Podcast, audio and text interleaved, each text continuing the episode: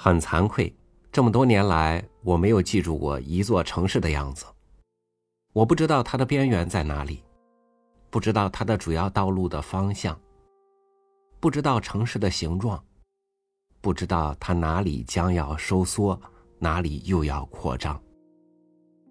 一些人被它收拢过去，又有一些人被它舍弃。它像是会走动一样，路过一村。又一桩。与您分享于尔克·舒比格的文章《一个到处流浪的城市》。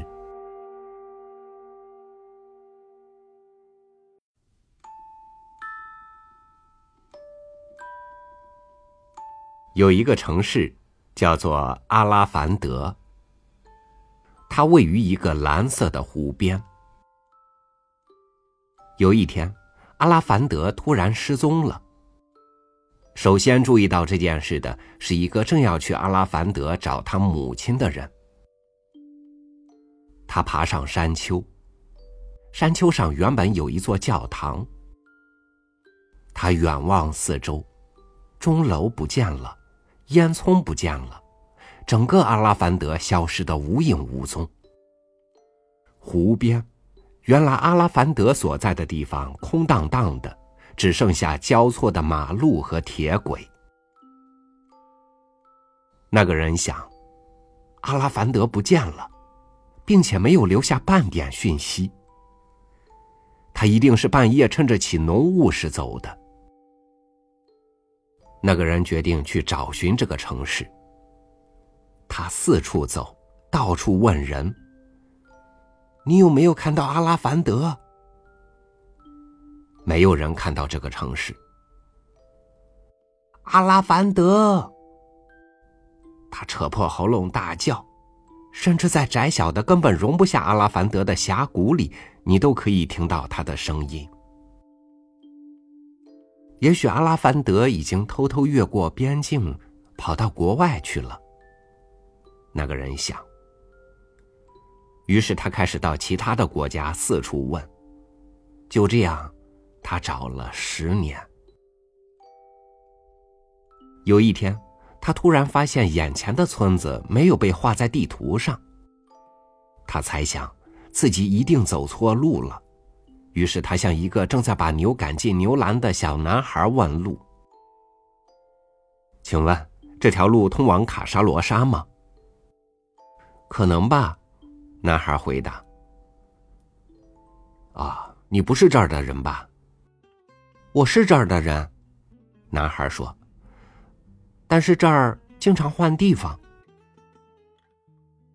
那个人想，这男孩脑筋可能有点问题。但是他还是问了老问题：“有没有一个城市从这儿经过？”“一个城市，叫什么名字？”啊？阿拉凡德，没听说过，他长什么样子？啊，他有工厂、教堂、医院、学校、餐馆、商店、桥梁、停车场。这儿经常有城市经过，男孩说，有时是村子，有时甚至只是几间房子。我没有那么多时间去记这些东西。这儿经常有城市经过，他们要到哪儿去？那个人问。谁知道？到他们要去的地方。男孩说。譬如说，我们现在所在的村子，他到这儿已经一个月了，我们不知道他还会待多久。也许他会永远留下来，也许他只是歇歇脚，不久就会离开。我们得跟着村子过日子，他到哪儿我们就得到哪儿。有时都还没适应好，他又收拾好房子、牛栏、仓库上路了。听说有些城市和村庄从来没停留过，到处在流浪。他们的居民通常是锅炉的修补工人，还有说书卖唱的人。就在这时候，附近突然隆隆作响。我们的村子要走了，男孩说，同时把最后一头牛拴好。如果你还想找到你的路，你最好现在就走。”那个人听了男孩的话，他才刚刚离开那些房舍，那个村子果然带着所有的东西上路了。天色渐渐变暗，那个人坐在路边，想着他的城市。他也许迷路了，找不到地方停下来。他突然听到背后有喇叭声、铃声。还有笑声。他回过头，他的城市就在眼前。工厂、教堂、医院、学校、餐馆、商店、桥梁、停车场，他看起来和从前没什么差别，只是多了一点长途旅行的沧桑。这时，在城市的另外一边，太阳正要下山。阿拉凡德，那人轻声的说：“你在这儿。”城市说：“来的正是时候，你母亲快死了，快来，他正在等你。”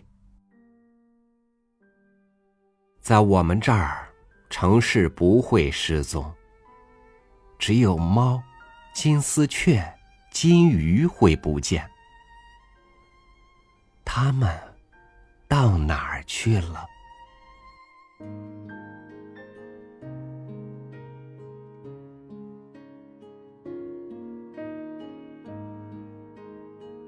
如果停下了寻找，可能就找不到藏有梦想的城市；如果不去奔跑，可能赶不上城市迁徙的脚步。我们不敢停下来和猫玩耍，逗弄金丝雀。瞧瞧缸里的金鱼，因为一旦被城市弄丢，我们连自己都没有了归宿。